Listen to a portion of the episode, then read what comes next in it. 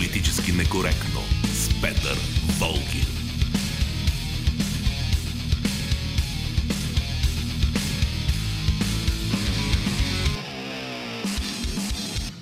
Здравейте! Започва свободното политически некоректно говорене. До 14 часа с вас ще бъдат Георги Бангиев, звукорежисьор, Борислава Борисова, редактор на предаването и Велина Георгиева, нашата връзка с вас в социалните мрежи. Аз съм Петър Волгин. Започваме. Политически некоректно. Днес всъщност е една тъжна годишнина, защото на тази дата, точно преди една година, ни напусна нашият приятел и колега Божан Петров. Искам да си спомним днес за него с отказ от един негов коментар, от неговия отечествен радиопреглед. Всъщност това е първия отказ от първия отечествен радиопреглед, който той написа за първото издание на Политически некоректно на 3 октомври 2020 година. Припомням ви, тогава все още управляваше правителството на ГЕРБ, все още премьер беше Бойко Борисов. Ама то като гледам как върви политическата ситуация, нищо чудно тези неща отново да станат много актуални.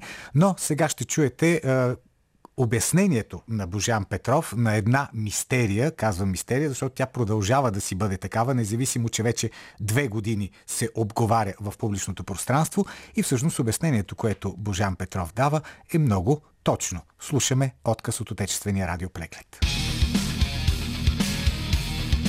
Отечествен радиопреглед.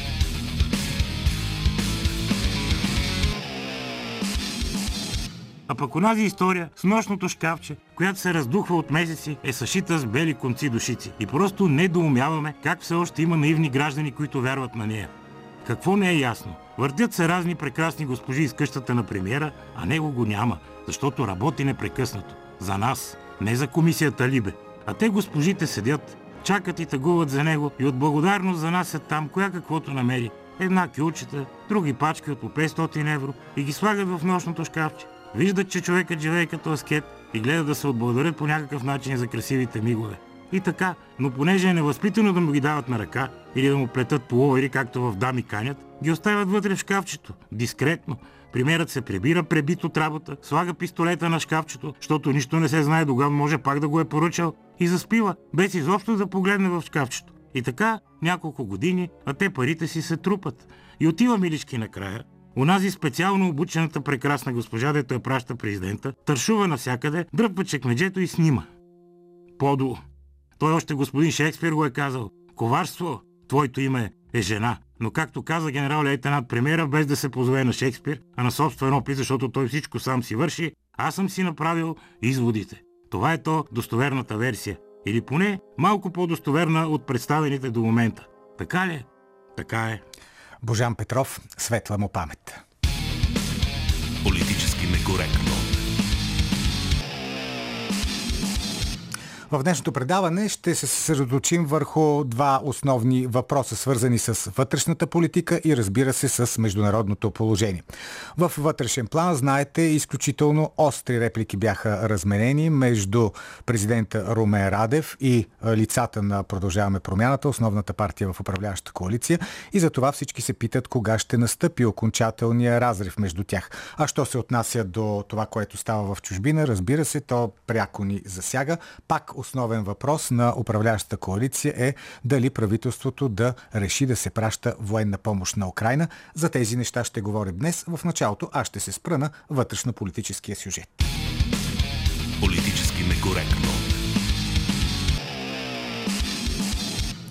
Всъщност в вътрешно-политически план става това, за което умните хора предупреждаваха още в края на миналата година – а именно, че приятелските отношения между президента Радев и продължаваме промяната ще продължат твърде кратко. Сега просто се сбъдват тези прогнози. Виждаме, че отношенията между президентството и водещата партия в управляващата коалиция са на точката на замръзването. Репликите, които си разменят двете страни, са най-доброто доказателство за това. Политически некоректно. Ако президента Радев се е надявал, че лидерите на Продължаваме промяната ще му бъдат вечно благодарни, задето ги направи известни, значи е бил в плен на силен наивизъм. Да, той е човекът, който даде старт в голямата политика на Кирил Петков и Асен Василев. Направи ги министри в първия си служебен кабинет и всячески подчертаваше колко ги харесва. Защитаваше ги дори и тогава, когато не трябваше да го прави. Когато стана ясно решението на Конституционния съд, според което Кирил Петков всъщност се излъгал за канадското си гражданство преди да стане министър, Румен Радев каза, че би се радвал, ако, цитирам, България имаше повече министри като него. Съмнявам се, че днес президента би повторил тази си реплика. Тъй или иначе той направи доста, за да превърне неизвестните доскоро на широката публика Кирил и Асен в заслужаващи доверие политици. И със сигурност продължаваме промяната нямаше да спечели изборите, ако гласоподавателите не виждаха, че именно Румен Радев, политика с най-висок рейтинг в държавата, стои за тази формация. А в знак на благодарност за всичко, което президента направи за тях, днес Асен Василев и Кирил Петков казват, че позициите му били, цитирам, позорни и се дължали на, пак цитирам, неразбиране на ситуацията. Политически некоректно. Очевадно е, че президента Радев и някогашните му любимци от Продължаваме промяната имат коренно различни виждания по всички важни въпроси. Войната в Украина, предоставянето на военна помощ на Киев, действията на правителството около спирането на руския газ, ветото върху началото на преговори на Скопия за влизане в Европейския съюз, тези централни за българското общество теми слагат дълбока разделителна линия между Дундуков 1 и Дундуков 2. Румен Радев има това предимство, че позициите, които застъпва, са в синхрон с вижданията на по-голямата част от българското общество. Както показват всички социологически проучвания, повечето българи са категорично срещу изпращането на оръжие на Киев и срещу вдигането на ветото върху Скопия. Със сигурност на повечето сънародници няма да се хареса и факта, че ще трябва да плащат 20, 30 или 40 или повече процента, точната цифра те първа ще се уточнява, по-висока сума за отопление през зимата и да търпят всички останали незгоди, свързани с спирането на руските газови доставки. Това пък естествено ще доведе до спадане на доверието в партии, като продължаваме промяната. И съответно рейтинга на Румен Радев, който вече се позиционира като твърд опонент на водената от тази партия политика, ще расте. Политически некоректно. Струва ми се много вероятно президента Радев да се окаже в ситуация близка до тази на прословутия литературен герой Тарас Булба. Припомням сюжета на едноименната повест. Героят на руския писател Николай Василиевич Гогол, казакът Тарас Булба, води постоянни битки срещу поляците. Редом с него се сражават и синовете му Остап и Андрий. Андрий обаче прави фаталната грешка да се влюби в една красива полякиня. Заслепен от тази любов, той предава своите и се присъединява към полските войски. И ето така на бойното поле един срещу друг се изправят Тарас Булба и синът му Андрий. Аз съм те родил, аз ще те убия, извиква казашкият атаман и застрелва предалия родината свой син. След което, наблюдавайки безжизненото тяло на Андрий, казва «Пропадна, пропадна безславно, като подло куче». Да, Румен Радев не е родител на Продължаваме промяната, но е факт, че основно благодарение на неговите усилия тази формация за отрицателно време придоби огромна популярност. Ето защо, дори и без да се провиква драматично като Тарас Булба, президент Радев би могъл да свали доверието си от тази партия.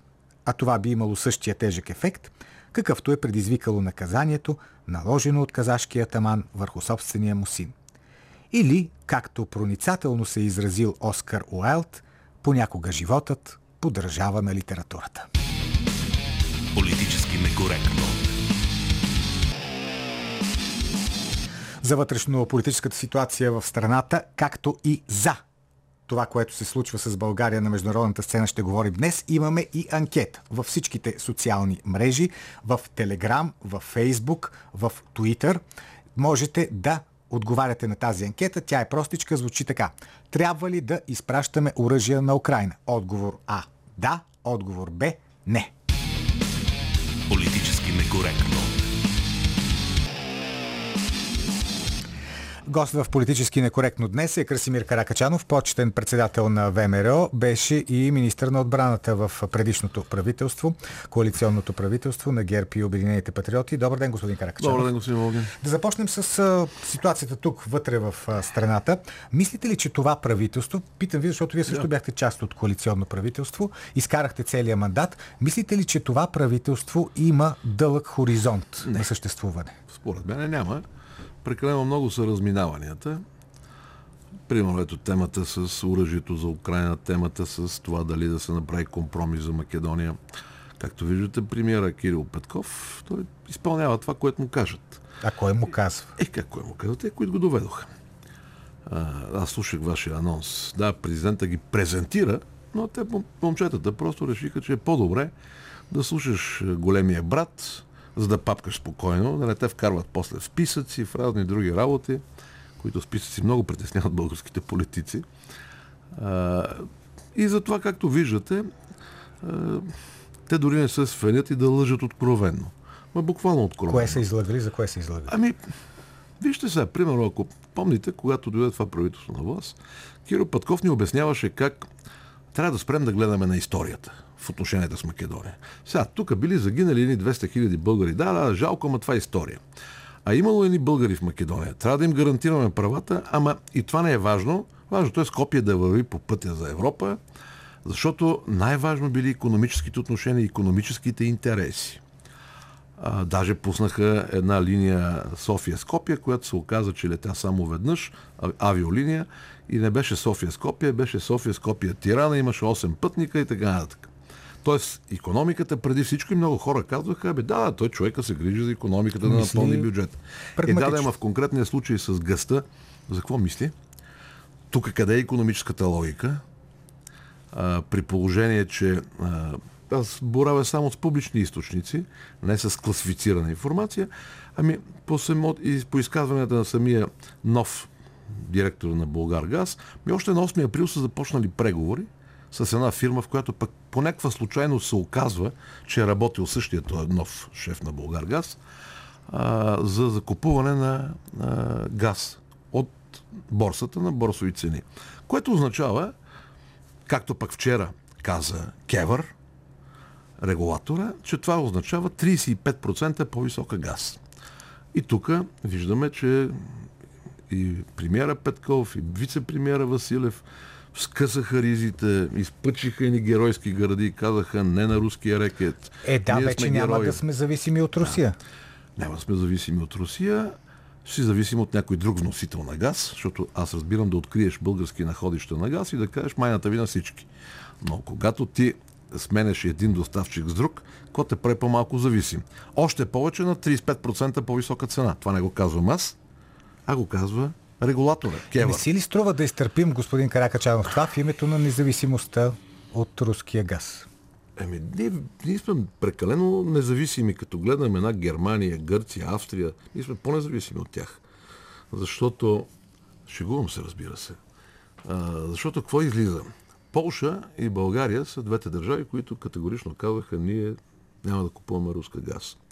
Само, че поляците имат своята, как да кажа, идеологическа и историческа обосновка за това. Както ние възприемаме 500-те години турско робство, така и Польша възприема тези колко са 200 или колко години руско управление. Плюс това, 20 век е, имаше руско-полска война. Руснаци се стигнаха до Варшава, после загубиха. След това имаше 14 000 полски офицери разстреляни. Сталин и Хитър си поделиха Полша има основание руснаците, т.е. поляците, да не вярват или да мразят руснаците.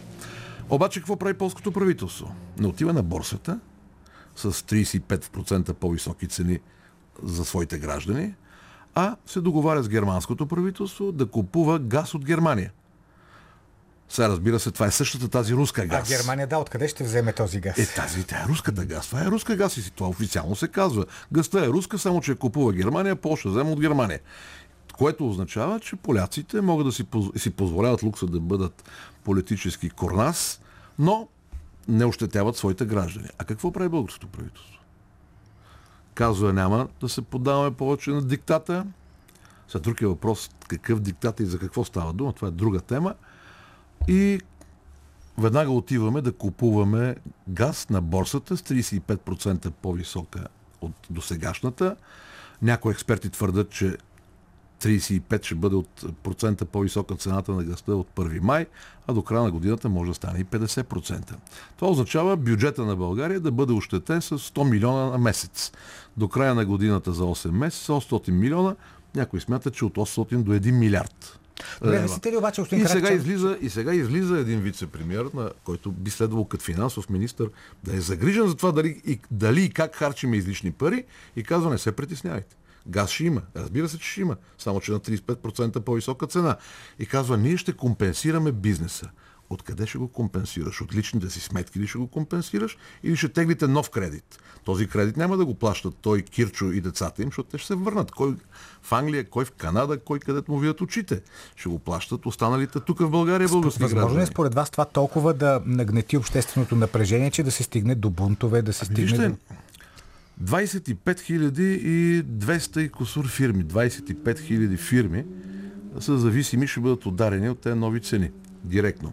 В тези 25 хиляди фирми работят около 250 хиляди български граждани. Тези фирми ще трябва или да затварят, или да съкръщават персонал, за да могат да връзват двата края. Отделно, заради по-високата с 35% газ, ще трябва да плащаме и много по-високи цени и на услуги, и на парно, и на ако ще да дори на хляб, защото вече се говори, изчислено е, че цената на един хляб ще скочи до 2,50. Тоест, ние всичките плащаме цената, за да може Барабар Кирчо да се направи на най-големия Евроатлантик. Извинявайте, аз това не го разбирам. И тук, понеже последните два месеца за пореден път отново обществото е разделено на русофили, русофоби. Ако кажеш нещо, което не, не върви с правата евроатлантическа линия и заклинания, веднага те обявяват за русофил, путинист, не знам си какъв. Аз не съм нито русофил, нито путинист. Напротив, като историк и като човек цял живот работил в, с ВМРО по темата Македония, го казвам, че по отношение на темата Македония, след освобождението на България, в 90% от случаите Русия е работила против български интерес. Факт. Да, Русия ни обяви война на 5 септември 1944 година без основание. Ние не бяхме във война с нея. И много други факти могат да бъдат извадени. Съгласен съм с всичко това. Но когато се правиш на по-голям евроатлантик от всичките, задай си няколко прости въпроса. Пак по публична информация боравя. Това, което излиза по медиите. Нищо секретно и тайно. Защо Съединените щати увеличиха с 43% вноса на руски петрол? Защо, според Greenpeace, с 200, откакто е започнала войната в Украина, нали, след руското нападение на Украина, защо британското правителство, което е един от най-големите ястреби, е закупило за 220 милиона паунда руска газ? Защо Германия, която е водеща економика и много други европейски държави, е, правят всичко възможно, за да спасат руските си доставки, защото е видно, че без руска газ економиката в Европа фалира. А факт ли е, че има решение на Еврокомисията, което казва, че схемата, която предлагат руснаците през Газпром да се плаща в евро или долари, но те да превалират парите в рубли, не противоречи на санкционния режим. Това факт ли? Факт е. Добре, защо го правиш това? Си задава въпроса всеки нормален българин. Може би една част от хората си казват, абе тези нищо не са научили в Оксфорд, те са едни некадърници. Че са некадърници е видно, но според мен се прави умишлено. Защото за цялата тази история се реализира една голяма далавера. Не случайно. Имате предвид някаква схема с посредници, както се Естествено, схемата с посредници. Тази схема съществуваше дълго време. Между е, Газпром и е, Българ Газ имаше друга фирма посредник, която прибираше едни пари, от които пари и руската страна, т.е. чиновниците от руска страна и политиците от българска страна се хранеха обилно. Ставаше просто за милиони, десетки милиони левове, които беше ощетявана България. Тази схема беше прекъсната преди 10 на 12 години. Сега е възстановяваме. Е, никой не може да ме убеди, че всичко това е една голяма случайност. Бившият служител на една фирма, която сега ще ни доставя газ на борсови цени, на 35% по-високи цени, бившият директор в тази фирма е шеф на Българ Газ в момента. Помните скандала, когато беше махнат човека, който тогава президента Радев скочи, другите, много други политици казаха ясна е схемата. В един момент се оказва, че същата тази фирма ще ни доставя тази газ на борсови цени с 35% по-високи. Добре, Какво, на какво ви мерише това? Еми, то ще си замирише със сигурност. Да поговорим за оръжията, господин Каракачанов, защото вие бяхте министър на отбраната и сега това големия въпрос, да пращаме ли оръжие или не. Обаче, ние нали и сега пращаме всъщност? Нека да бъдем честни, държавата България не изпраща оръжие. Добре, от България оръжие отива Частни там. фирми не, не отиват точно там. Е, през Польша. Прави се това, което се прави по времето на всяка една война. И го прави всяка една държава. Разбира се, с е, изключение на тези, които вою- воюват. Е, български фирми изнасят е, оръжие за трети страни. В конкретния случай с, нощи гледах по е, BTV Да. един материал. Те дадоха и маршрута. Да, един самолет каца в, Украина, а, каца в Полша. Ясно е, най-вероятно, че това оръжие не, не отива за полската армия. Може да предположим, че отива за украинската армия. Но това са междуфирмени отношения. Полска фирма с българска фирма търгуват. След като и двете страни са изрядни, окей, ли- съответния лиценз за търговия, това е така. Друго е обаче, ако държавата България а, каже, ще дадем оръжие. И възниква обаче един голям въпрос при мен, познавайки добре въоръжението в българската армия, като 4 години военен министр, какво ще дадем, откъде ще го дадем? Това, което го произвеждат военните заводи ли ще дадем и там нямаме тежко въоръжение? Или ще дадем от а, оръжието, което ползва българската армия? И ако направиме това, не знам как вице-премьера Асенчо Василев ще реализира неговата заплаха. Нали, той каза вчера или онзи ден, удар. ако руснаците ни нападнат, ще има ответен удар. Е, като си дадеш оръжието на Украина, а то съвсем не е много, повярвайте ми, с какво ще нанесеш този ответен удар? Последното, последното, което беше казано е, че може би няма да доставяме оръжие, а ще ремонтираме тук полско оръжие. Това възможно ли е? Пак като министър на отбраната. технически е възможно, но не знам на практика дали е осъществимо. Да, как на практика може да Защо? стане това? Защото да, в България има в системата на Министерство на отбраната има военно-ремонтни заводи, които за съжаление бяха позагубили доста от своите способности. Дълго време никой не ги товареше с никаква работа. Аз като станах министр се постарах да направим няколко програми, през които българските танкове да бъдат ремонтирани, за да могат да си върнат способностите, но пък и да си модернизираме наличното оръжие. А, имаме способност да го направим. Примерно Т-55 танкове, Т-72 и друга бордирана техника могат да бъдат ремонтирани. Въпросът е обаче, че българските танкове, които ремонтирахме, основният боен танк в българската армия Т-72, който между другото разни големи в кавички специалисти говорят, той е остарял руски и така нататък, това са пълни глупости. Виждаме, че на фронта в Украина воюват и от двете страни с този танк. А ние предприехме по мое време и програма за модернизация на този танк, т.е. правиш го на ниво поне на Т-80 в съвременния му вариант. А, ние ремонтирахме танкове, които имаха нужда от а, заводски ремонт заради проблеми с двигателя, проблеми с други части, заради това, че дълго време не бяха ползвани и не бяха поддържани. Това е едно. А. Но когато трябва да ремонтираш ударен танк, Можем ли да го направим? Можеме, само че възниква въпроса откъде ще доставиш резервните части. Примерно, ако танка е поразен в купола, откъде ще вземеш нов купол с урадие? А ако ударен в двигателя, къде ще го смениш? Тоест трябва пак да ги внасяш от Русия тези неща. А това е технически в момента невъзможно. Mm-hmm. Така че според мен това, което Кирил Петков каза, разбира се, той много неща казва, които въобще няма хабер какво говори. Това на практика е възможно, но технически не е възможно. Плюс това, нека да сме наясно. Ремонтът на един танк не е като да смениш акумулатор на лек автомобил. Първо, транспортирането на този танк от полето на бойното действие през, а, да кажем, Полша или Румъния или Унгария до България изисква едно време. Специален транспорт се изисква. Това не може да го пратиш по почтата като писмо. То са и писма не можеш да пращаш. Да, и писмо не можеш да пращаш. Ако не ползваш куриерски Да. фирми, частни, да. А, след което самия ремонт отнема време. Това не става за ден, два или три. Така че технически е възможно, ако ти успеш да си осигуриш резервните части, с които да подмениш уж поразените части на танка, технически е възможно, но това отнема време. Пък и някой трябва да плаща за това нещо, защото тези работници, които работят, трябва да получават заплата. И те трябва да си хранят семействата, плащайки скъпия газ, ток, покривайки инфлацията, което същия този премьер и неговия пръв помощник осигуриха като благодат и промяна на българския народ. Като сме на темата за оръжията, съжалявате ли, че сключихте онази сделка за американските самолети? Питам ви заради това забавене, което сега се получи. Нали, първо се оказа, че тези самолети ги нямате, първо ще ги правят. Второ, Значи, ето сега забавиха се. това не е вярно. Е. Но най-интересното е, това не е вярно, че ги няма, е. защото има два най-масови самолета в света. Ще ги правят сега те първо. Така, разбира се, да. че ще се правят. Има два най-масови самолета в света.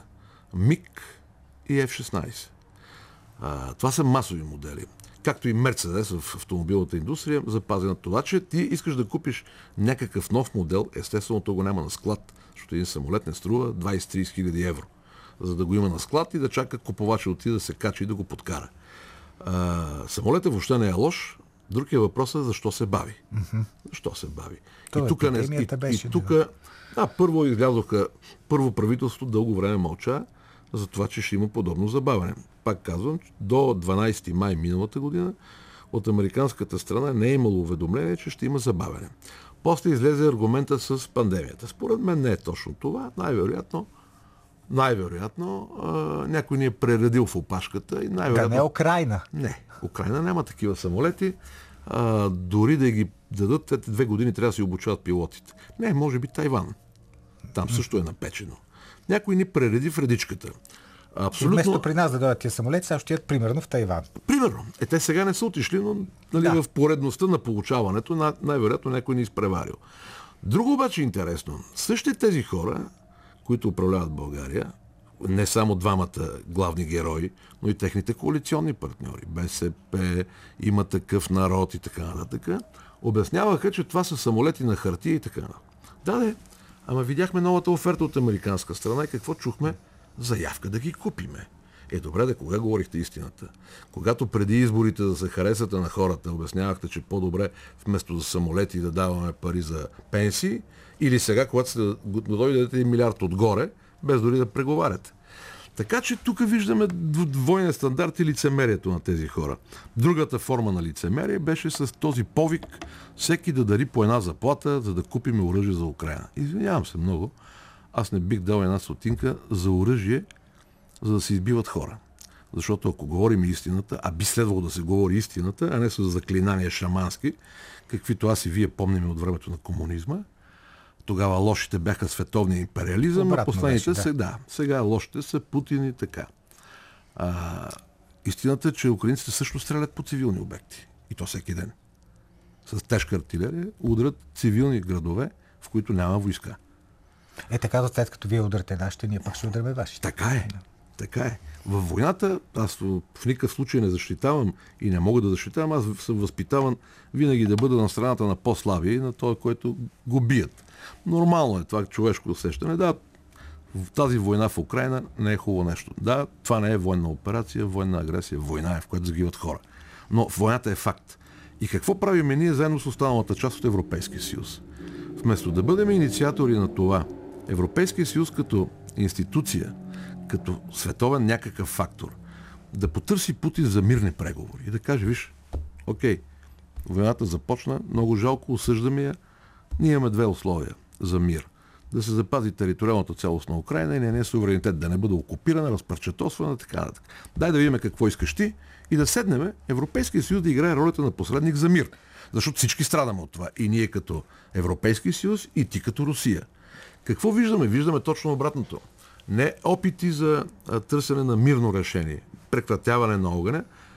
Виждаме как постоянно се хвърлят всички в огъня, като дори някои не ги знам какви специалисти са и по какво, но явно не са военни специалисти, ни обясняват как като дадеме стари танкове или примерно като словаците, които си дадоха стария ракетен комплекс С-300 на украинците, ще печелят войната. Военно погледнато Русия ги превъзхожда може би едно към 10, едно към 12 и то в а, много по-модерно въоръжение. И то го виждаме.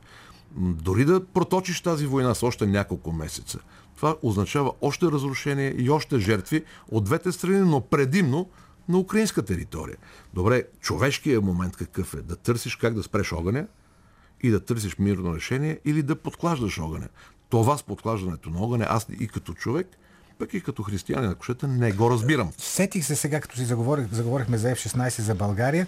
Едни ваши колеги, имам преди бивши министри и военни специалисти, казаха, че се забавя това, защото американците ни нямат доверие и смятат, че ако сега доставят тези самолети, те ще попаднат в ръцете на руски шпиони и те затова не ни ги дават. Те говореха подобни глупости И когато ремонтирах и модернизирах самолетите ни, ние имаме два основни самолета. Всъщност имаме много самолети, но два са основните в бойната част на авиацията. Изтребит, основният бойен изтребител е МиГ-29, основният штурмови самолет е Су-25. И години наред все ще ги махат, защото били стари, били руски, не ставали за нищо, което въобще не е така. Това са хубави самолети. Виждаме, че в войната в Украина това е оръжието, което се ползва. Защото ще купуваме нови, ние сме западняци, ние сме натовци, така, разбира се, не го купихме. А, аз започнах да ги поддържам, защото трябва да лети авиация, да трябва да, да се защитава страната. Тогава му обвиняваха същите тези, апропо завършили съветски военни академии, ме обвиняваха, че аз съм русофил, че ремонтирам руско оръжие и така нататък. Ремонтирам го, защото българската армия няма друго. Защото същите тези министри, когато бяха министри, не купиха едно болче ново въоръжение. По едно време купиха едни транспортни самолети в едни количества, в които една трета са ни необходими, другите стоят и ръждясват. Само, че някой пак реализирани добри комисионни. Ние го знаем. Ако се поразровите в Wikileaks, там в грамите на една американска посланичка, нещата са описани много добре, включително има и подробности. Така че нищо не беше направено. Ставайки министър, аз започнах да ремонтирам съществуващата техника, защото първо не е вярно, че тези самолети не стават. И МиГ-29 е хубав самолет, и Су-25 е хубав самолет. А, и от друга страна започнахме проекти за модернизация. Нова бронирана машина, като идеята беше да се прави в България, в терем, в българското предприятие, за да може парите на българския данъкоплатец да отиват за заплати на българите и като данъци в българската хазна, а не да отиват като печалба на чужди фирми. Така направихме и с корабите. Строят се във Варненска корабостроителница. Да, лиценза е немски, фирмата е немска, но немската фирма строи във Варна. Пак по същата логика. Докато същите тези хубавци ми обясняват как всичко това е. Няма нужда, ние сме в НАТО, дайте сега ще купуваме от вече утвърдени държави. Чудесно! Ама тъй като се възхищават много на Полша, поляците какво направиха? Ми строят си бронираните машини в Полша. поляците също имат руски самолети. Ако ние имаме, айде няма да казвам колко мига, те имат два пъти повече мигове. Ако имаме определено количество Су-25, те имат повече от нас Су-22. Какво правят поляците? Които са враждебни на руснаците. Да не би да са ги изхвърлили. Напротив, края на 90-те години закупиха за по едно евро на парче нови мигове от Федерална република Германия, които те беше наследила от ГДР. Поляците, които никой не може да ги заподозре в русофилия. Обаче ние, съветските възпитаници, първи натовци в момента, ще унищожаваме всичко руско, трябва новите ни работодатели да ни харесват. Това нещо аз го наричам национално предателство. Накрая, накрая господин Каракачанов, искам няколко И не е вярно, да ще ви кажа защо да. на въпроса ви конкретно малко се отплеснах, може би. А, не е вярно това нещо, че не ни ги давали, защото нямали доверие. Защо? Договора ясно е записано. Те извадиха аргумента, защото руските самолети МиГ-29 и американските F-16 ще стоят на едно и също летище в график. Това ги притеснява много. Няма такова нещо. Това са два отделни войскови района. И те го знаят много добре. То е описано и в договора. Няма как да има изтичане на информация по този случайен начин, по който те се опитват да го обяснят. Няма как и каква точно тайна ще разберат. Ми той самолет е описан в техническите характеристики в договора. Този договор е гласуван от парламента 240 е човека. Еми, естествено, че е ясно. И, и, какво ще научат, с каква скорост лети и колко бомби носи. Ми то го има на сайта на Lockheed Martin, фирмата, която ги произвежда. Искам да това са глупави за, аргументи, да, искам да кажа. Да ви попитам и за политическата ситуация от гледна точка на това, че ето днес беше обявено името на новата партия на Стефан Янев, отново в така национално-консервативно-патриотичния спектър. Като че всички партии, които сега се създават нови, са в това поле. Ами, вижте, то става мода от време на време да си патриот. А, разбира се, ако помните, нея времена са 10 ноември, когато ние говорихме за национализъм, патриотизъм, тогава не беше. Но обвиняваха, че сме били не знам си какви. Даже имаше една песничка, която се пеше по площадите. Аз не съм националист и никога няма да бъда и така нататък. Тогава не беше модерно, националистите бяхме малко. Сега, Това, което говорихме 90-та година, говоря ни от ВМРО, го говоря и сега. Не съм си променил убежденията на йота, защото смятам, че политиката, основното нещо е да защитаваш български интерес на своите граждани, а не да се, а не да се навеждаш било на Москва, било на Вашингтон или на Брюксел. Ако Москва, Вашингтон или Брюксел те считат за равноправен партньор и те уважават, ги уважаваш и ти. Но когато а, твои партньори те натискат да направиш конкретно а, глупости по темата Македония, да не каже предателство по темата Македония, извинявайте, имаме пълното основание да кажем, момчета, вие не действате като наши партньори. Откъде на къде държава членка на Европейски съюз, като България, ще трябва да се отказва от своята история, своята идентичност. В името на това едни комплексирани политици около Вардера да налагат антибългарската си политика на България. Ние партньори ли сме? Не сме. Ами ако им е позволено, ще го направят. Еми, някой се опитва да им позволи. Въпросът е, че нашите политици са готови да клекнат. То, това е големия проблем. Част от нашите политици. Благодаря ви за този разговор. Красимир Каракачанов. Политически некоректно. Припомням ви, днес имаме анкета, на която може да отговаряте в социалните мрежи. Въпросът е, трябва ли да изпращаме военна помощ на Украина в Twitter, в Instagram, в Телеграм, във Фейсбук. Може да отговаряте с да или не на този въпрос. Междувременно аз ще ви прочита няколко мнения от тези социални мрежи. Най-напред Ирина в Телеграм. Проблемът е, че дори и Киро да подаде оставка, ще дойдат ГЕРБ плюс ДПС, начало с Дани Томитов, който е да не каже по-голям ястреб от Кирчо. Та работата е от трънта на Глок. Самия Митов няколко пъти каза, че до сега ГЕРБ да са пратили оръжие и нямало да се колебаят. Тъй като се иска оставка, е редно да се помисли и за альтернативата. Каква е? А тя е отчаиваща. А, наш а, слушател в а, Twitter пише Теодоро, е неговото име там. В максимални количества и в най-кратки срокове трябва да изпратим оръжие, всичко с което България може да помогне на Украина.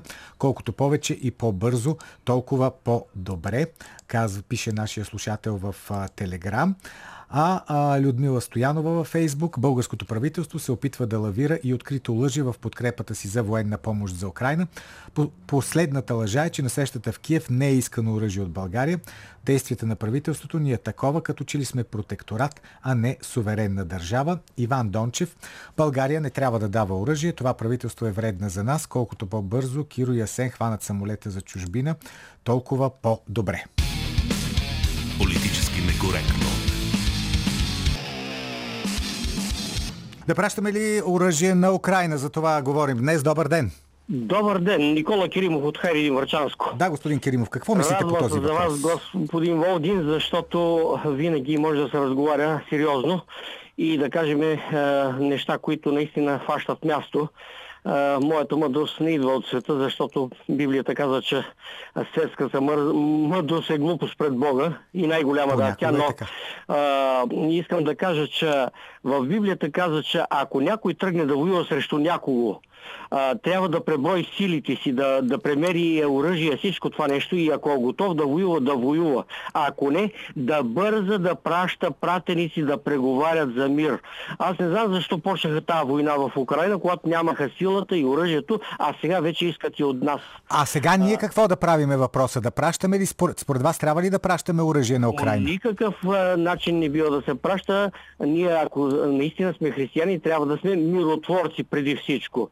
Защото а, а, съпощавате, но пропусна да каже, че Христос възкресе, но възкръсна и ще дойде да съди нечестивите. А, не може с нечестиви средства да убеждават хората да, да пращаме оръжие или да събират парички да, да, да купуваме оръжие за Украина. Разбрах ви, благодаря ви. Добър ден, Добър ден, господин Волгин. заповядайте. Вашата операторка ме определи като господин Георгиев. Аз съм инженер Георги Борисов Матеев. Добре, господин Борисов, кажете сега, трябва ли да пращаме оръжие за Украина? Сега. Абсолютно не. Защо? И изразявам... Не, аз е, ви питам вас, не вие мен. А не, аз ви питам. И, и, ами защото е вредно.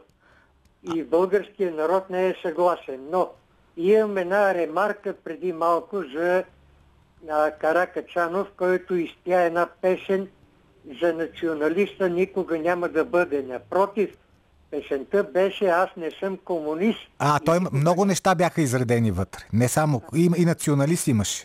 А, значи той се е избрал. Сега, а, значи категорично и българския народ и ще стане много лошо. Не трябва нито инкогнито, нито официално да се праща оръжие. Защото тие, които са го препращали това оръжие, те ще отговарят за жертвите. И имам три въпроса, ако ми разрешите, към министър-председателя Кирил Петков. Само накратко ще ви помоля. Да, той беше вчера и една пресконференция гледах в Румъния с румънския да. министър-председател. Значи, запитали го Кирил Петков как те се борят с корупцията и как осъдиха министри, които лежат в затвора, тъй като те дойдоха с това на власт. Еми ето и те арестуваха Бойко Борисов. Чакайте, не коментирам. Това е въпрос. Вие си го преосмислете и изкоментирайте си го вътрешно и официално и както искате, но дали е говорил с румънския министър-председател е моят въпрос за корупцията. Mm-hmm. Втория ми въпрос е дали той е питал румънския министър-председател той е съгласен ли и потвърждава ли намерението на България да си строи атомна централа на Белене? Ема ние май нямаме втори, такова намерение. Да, втори добре. основен национален въпрос. И третия ви въпрос какъв е? Третия въпрос ми е, че в Приднестровието има там, където са умиротворителите от Русия, има един огромен склад от Съветския съюз на боеприпаси, който е 45 000 тона и по данни на експертите има еквивалент на Хирошима и Нагазаки. И какво господин Петков може да направи за това?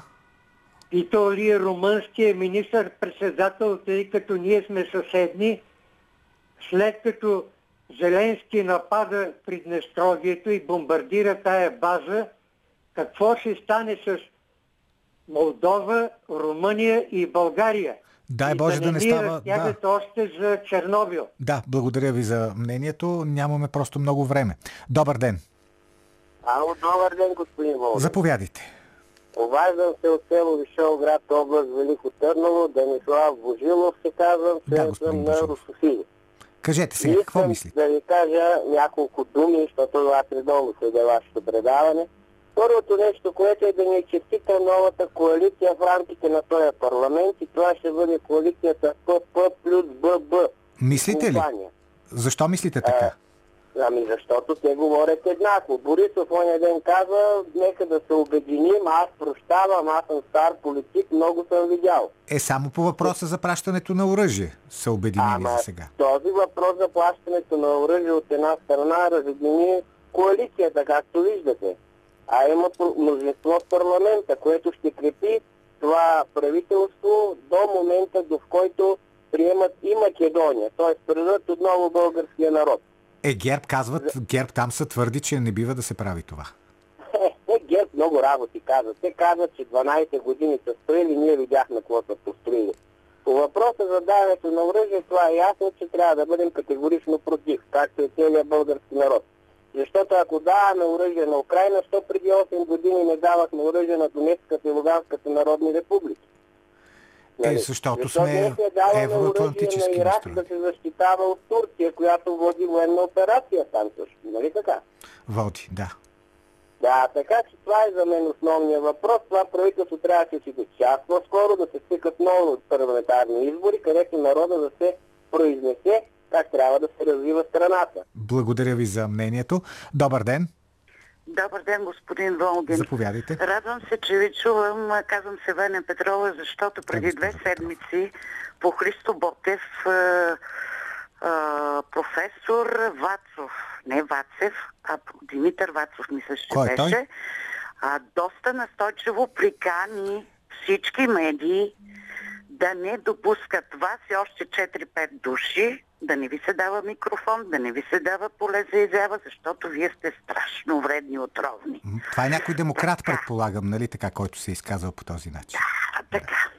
Господин Волгин, на анкетата категорично не на оръжие за Украина. А защо? Защо? Защо? Питам ви защо, защото пък има и друга гледна точка, която казва, да, че да, ние да, по този да. начин помагаме на Украина да се справи с агресора. Така. Първо, защото ние ставаме страна в конфликта. Това е опасно за нашата сигурност. Но наред с това, първо бе е това, че този конфликт е не между Украина и Русия. Този конфликт е един поход. Вие знаете доктрините, стратегиите на щатите. Нали, на, на, сега наред е Русия в този поход срещу Русия и Китай. И това е една брънка от тази верига, в която ние нямаме никакъв интерес да участваме, защото аз смятам, че тези цивилизационни ценности на шерифа с бутуша, кубура и шапката назад не е цивилизационния избор Е, за нали сме, нали сме от НАТО, ние не може, трябва като НАТО и ние да правим. А, ама мен кой ме е питал за НАТО? Е. Извинявайте много. Аз а, това не го приемам. Държавата така е решила, политическите партии в един определен момент така са решили да, но сме аз си ще запазвам а, своето лично място на опозиция. Благодаря ви за мнението. Добър ден. А, добър ден, господин Волгин. Станимир Гелемачев от Ивайлорад. Господин Волгин, Заповядайте. От всички тези конфликти, които стават, най-печеливша ще излезне Турция. Ето виждате, страна членка на НАТО, нали, тя не е на Да. Европейския съюз, но е страна Да. членка на НАТО. Гледа си си бизнеса с Русия, продава си своите стоки в Русия, плодове, зеленчуци и така нататък. Руските туристи ще ходят на Турското Черноморие, да, на ходят Турското а, море. на, да. на Турското Черноморие. Едновременно с това Турция ще строи а, атомна електро, нали, електроцентрала заедно с Русия и ето как те си гледат своя интерес. Така че ние трябва да си гледаме нашите интереси, защото виждате, нашите пазари по време на, на тъй наречения демократичен преход бяха затворени, наши стоки много малко отиват на Запада, така че ние трябва да си възстановим нашите пазари на изтока и да си гледаме нашите собствени национални интереси. За съжаление, през последните 30 години България се управлява от национални предатели. Всичко добро и забравя да ви кажа Христос Воистина Воскресе и всичко добро и винаги да води такива хубави предавания. Благодаря ви и на вас всичко най-добро. Добър ден. Е, Добър ден. Да. Аз ли съм господин Вие сте заповядайте. От Свищов се обаждам, казвам се Русин Иванов. Да, господин Иванов. Директно на въпроса. Да. Дали да се изпраща оръжие за Украина? Отговорът може да бъде само категорично отрицателен. Е, може да бъде и положителен, зависи човек Защо? какво мисли. Защо? Ами, то е равносилно все едно да се опитаме да гасим пожар с бензина, господин Волгин. И моля да ме извините, но всички тия, които са надянали ореолите на миротворци, световни лидери, не знам си какви, те приличат на пожарникари, които са призвани да ликвидират един пожар. И вместо да се заемат с ликвидацията му, започват да умуват върху причините, които са го предизвикали. Извинявайте, ама малцина прозират, че за този военен конфликт оцеляването на света и на човечеството е поставено на карта. И вместо изпратени като пожарникари да ликвидират пожара, те умуват за причините, кои, които са го предизвикали, т.е. кой е виновен, кой не е виновен, кой е повече, кой е по-малко. То това, разбира се, е важно да се говори за причините, но също така трябва да се мисли и как да се сложи край на един подобен въоръжен конфликт. И още един слушател ще чуем. Добър ден. Добър ден. Заповядайте. А, Светла памет на колегите ви. Светла му памет. Неведоми са пътищата на оръжието. Значи всеки може да си направи извод дали трябва или не трябва. Но следващия резонен въпрос е трябва ли да повдигаме духа на украинците? Защото духът е много по-страшен от оръжието. Да. Ще трябва да си задаваме такива въпроси. Иначе ще разбереме дали оръжейният бизнес е по-доходоносен от а, фармацевтичния. Спорно е. Това най-вече, това най-вече ще разбереме в близко бъдеще. Приятен ден ви желая. Приятен ден и на вас. Политически некоректно. Отказът на България да се съобрази с новото изискване, новия начин на плащане, поискан от Газпром, доведе до там, че бяха спрени руските доставки на газ за България. Това беше една от централните теми на седмицата, разбира се. Естествено, едва ли има българин, който иска да сме зависими от когото и да било, включително от руския газ. Въпросът е дали с новите схеми, които измислиха сега управляващите, ние няма да си купуваме пак същия руски газ, само че примерно от Гърция или от Германия с както стана ясно, 35 или може би повече процента по-скъпо и дали това не е една доста по-голяма зависимост. Само поставям въпроса, вие ще търсите отговорите, а ето и сега анализа по темата на Калина Андролова.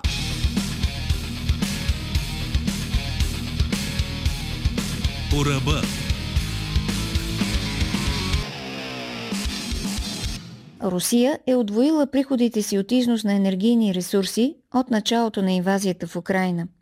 Руската държава е получила около 62 милиарда евро от износ на газ, нефт и въглища заради скока в цените, независимо, че обемите са намалени.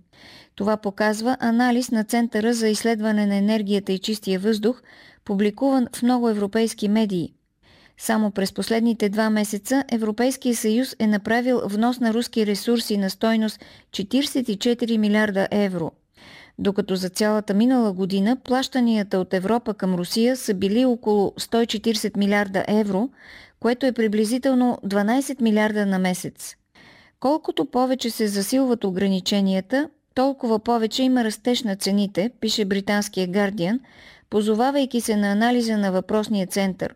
В момента, в който дойде новината, че Русия е спряла газа на България и Полша, европейските цени на газа се покачиха с 24%.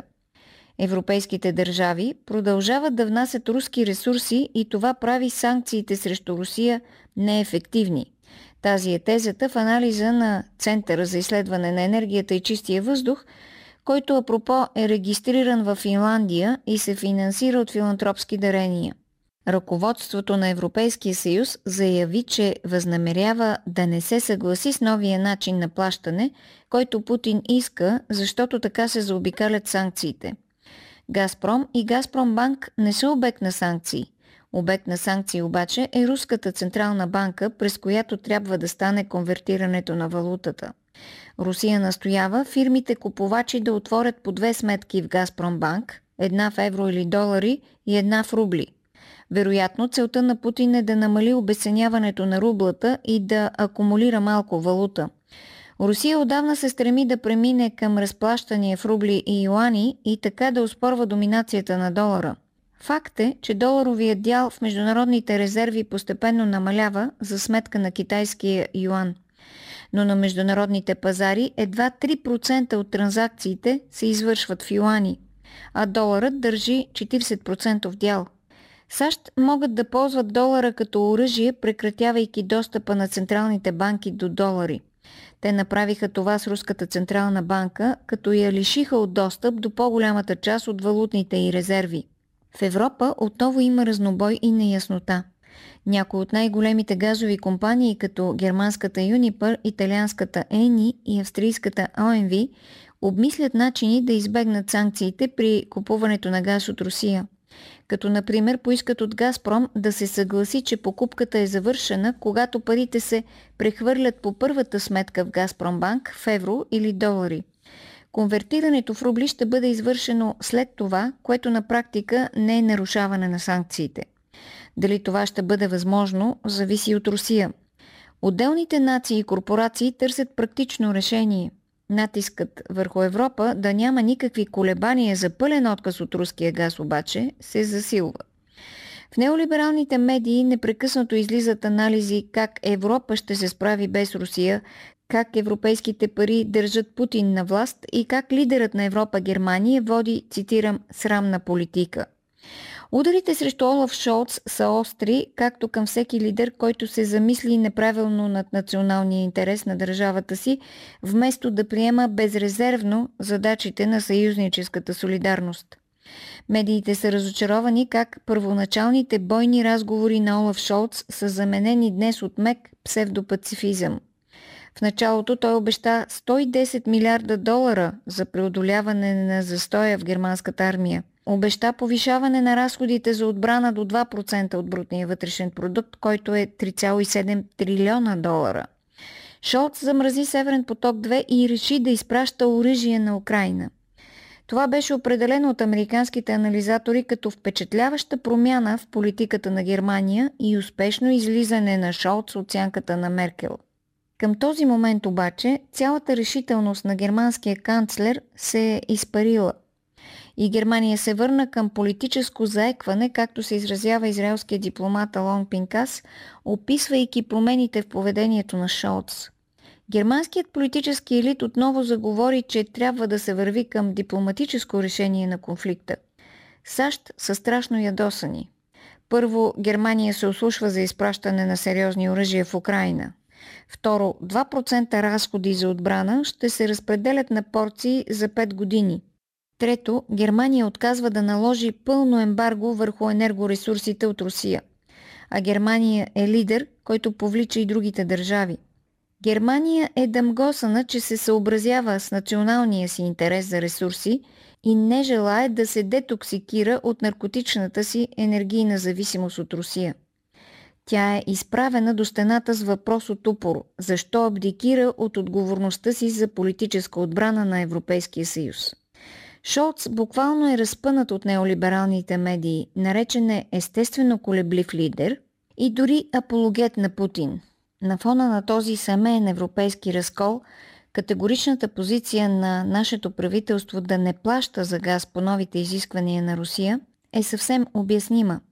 Винаги, когато нещо не върви лесно през Германия и Франция, то се изпълнява без колебания от държавиците в най-источната част на Европа. Те действат самоотвержено, без дребнави помисли какви щети ще понесат, а и нямат много загубене. В синхрон с правилната линия, правителството си е избрало посредници, които ще ни осигурят газ на цени с 35% по-високи от досегашните. И за да оправдаят недоразумението, че купуваме един и същи руски газ, но просто по-скъп, първоначалната им реакция в тази криза беше, че пак ГЕРБ са виновни – Искам само да припомня един забавен факт. През април 2019 година гръцката медия Катимерини излиза с статия, че гръцкото държавно дружество ДЕПА, аналог на Булгаргаз, продава на България газ на цена, която е 16% по-ниска от тази за гръцките търговци. Медията дори се възмущава, цитирам, че ДЕПА субсидира индустрията на България. А отгоре на всичко цената, на която тогава България получава газ от гръцкия доставчик, е с 10% по-ниска от регулираната цена на газа на българския пазар. Мисля, че всеки избирател в нашата държава, който е учил аритметика и знае да събира и да изважда, не е нужно да е економика, може да пресметне дали управленско решение за 10% под цената на енергийния регулатор или управленско решение за 35% над цената на регулатора към момента – е по-интелигентното решение за една национална економика и в частност за всеки крайен потребител. В живота има едно такова понятие, нарича се прагматизъм. Представлява избор на разумното и здравото пред примитивното политическо слугинство и страстта към парите. Коментар на Калина Андролова.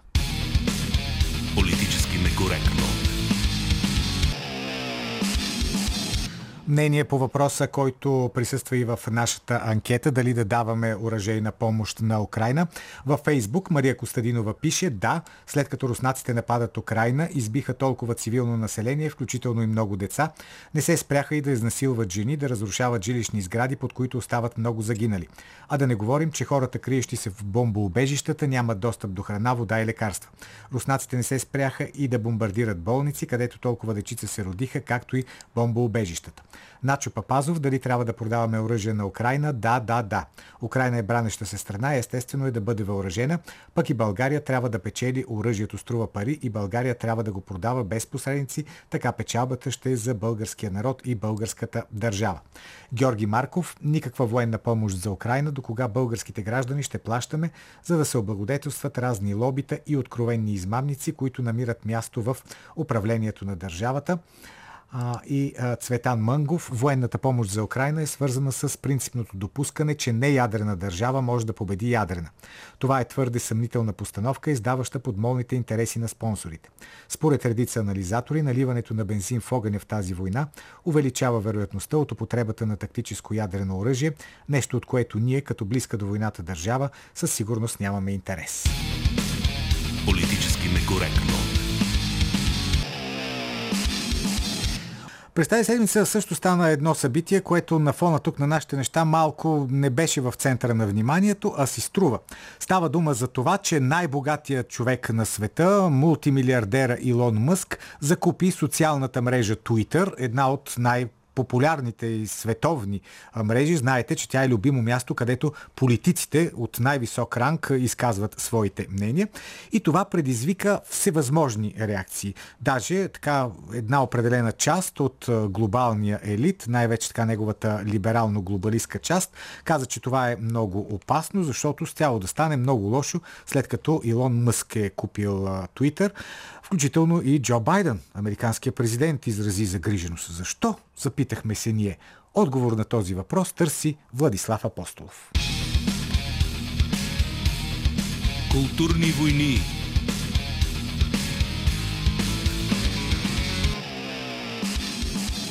Илон Мъск плати 44 милиарда долара за да свали маската на днешния американски елит и окончателно да го разкрие като враг на свободното слово и институционален инструмент за ритуалното превръщане на цензурата в най-нова и най-важна демократична ценност. Достатъчно бе ексцентричният предприемач и най-богат човек на планетата да обяви, че купува социалната мрежа Twitter с идеята да възстанови свободното изразяване и политическата неутралност на платформата. Нищо повече. Мъск не е десен консерватор, клерикален фашист, радикален евангелист. За Бога, този човек прави електрически автомобили и иска да прати хора на Марс. Илон е футуристична фигура извън и отвъд удобния пропаганден модел в модерната медийна мъгла. Ала той се различава от останалите мултимилиардери и като единствения наистина свръх, ама свръх богат и влиятелен човек който открито се застъпва за свободата на словото и съобщава, че има проблем с политическите пристрастия и потискането на информация в големите социални мрежи, превърнали се в основни канали за комуникация на човечеството. Мъск е доминиращ технологичен, финансов, а вече и културно-медиен мегабос, но в същото време е аутсайдер в света на прогресивните предприемачи, директори и собственици. Той е в открит конфликт с прогресивисти като Бил Гейтс и Джеф Безос, а неговото зрелищно превземане на Твитър отключи епическа, паническа атака по високите етажи на западната цивилизация. Повечето влиятелни корпоративни медии синхронизирано определиха действията на Илон като заплаха за демокрацията. И така се издадоха, че вече смятат цензурата за демократична ценност. Нью Йорк Таймс написа как Твитър под управлението на Мъск ще стане страшно място. Вашингтон Пост, собственост на втория най-богат човек на планетата Джеф Безос, пусна статия с заглавие. Пет причини, поради които сделката на Мъск за Твитър все още може да пропадне. Ала най-притеснителните сигнали очаквано дойдоха от все по-авторитарната и в същото време неадекватна администрация на Джо Байден. От Белия дом обявиха създаването на специален правителствен борт за борба с дезинформацията към Департамента за вътрешна сигурност. С други думи, САЩ току-що официално си направи Министерство на истината. Дни след като най-богатият и влиятелен критик на властта купи социална мрежа, превърната преди това в пропагандно крило на режима. Ключови фигури от управляващата демократическа партия се включиха в синхронизираната кампания за дискредитиране на Илон Мъск. Май тяхната примитивна паника и закани за заплаха за демокрацията всъщност крие притеснение, че купуването на Твитър е заплаха за демократите и техния контрол върху социалните мрежи. И то точно преди важните междинни избори за Конгреса през ноември тази година. Скорошно проучване показа, че над 90% от служителите в големите технологични компании даряват предизборно на демократите. Идеологическият и партиен дисбаланс в САЩ е съкрушителен. А Twitter беше ключов инструмент в президентската кампания през 2020 и като в роман на Джордж Оруел блокира достъпа до статии за лаптопа на Хънтер Байден, съдържащи потвърдена информация за потенциална корупция и търговия с влияние, включваща почти цялата фамилия Байден, включително сегашния президент Джо. Тогава медиите, службите за сигурност и Демократическата партия излъгаха, че разкритията за лаптопа на Хънтер са руска дезинформация. Днес, след спечелените с помощта на тази лъжа и цензурата в Twitter избори, те неохотно признават, че лаптопът е реален, но правят всичко по силите си да маскират и манипулират разкритията за меко казано съмнителни бизнес маневри на Хънтър в Украина и Китай. Илон Мъск вече посочи как точно тази цензура е била невероятно неприемлива. Явно това е изиграло роля и за решението му да купи Twitter – както и системното заглушаване и забраняване на безброй влиятелни гласове, оказали се неудобни за режима. Вече няма съмнение, че най-богатият човек в света е в открита информационна война с останалата част от елита, включително сегашната власт. Те ще направят всичко възможно, за да осуетят плановете му за по-неутрална и свободна платформа. Очаквайте всякакви форми на регулаторен и медиен саботаж, на сплашване, отчерняне и репресия – вече започнаха държавни проверки на бизнесите на Мъск и заваляха закани той да бъде привикан в Конгреса, за да го разпитат какво смята да прави с Твитър. Режимът е ранен и опасен. Готов е да хапе и да плюе отрова. Нека се надяваме, че роденият в претория предприемач, инженер, изобретател, индустриален дизайнер, инвеститор, мегамагнат и интернет и над Илон Мъск ще се справи с приждащия прилив на пропагандата. Това беше коментара а, на Влади Апостолов, посветен на Твитър. А ето сега е момента да обявя резултата от нашата анкета. Запитахме ви дали да пращаме военна помощ на Украина. А, Ивелина е готова вече с резултатите и започваме с резултатите в Твитър, именно защото за това до сега беше коментара. Според 71% от гласувалите в Твитър трябва да изпратим военна помощ на Украина. Съвсем различни са резултатите в останалите социални мрежи. Във Фейсбук 78 на 100 от гласувалите не искат да се праща помощ. В Инстаграм 72% не искат да бъде пращана военна помощ, а в Телеграм 97%, са, 97% от отговорилите са против изпращането на военна помощ за Украина. Политически некоректно.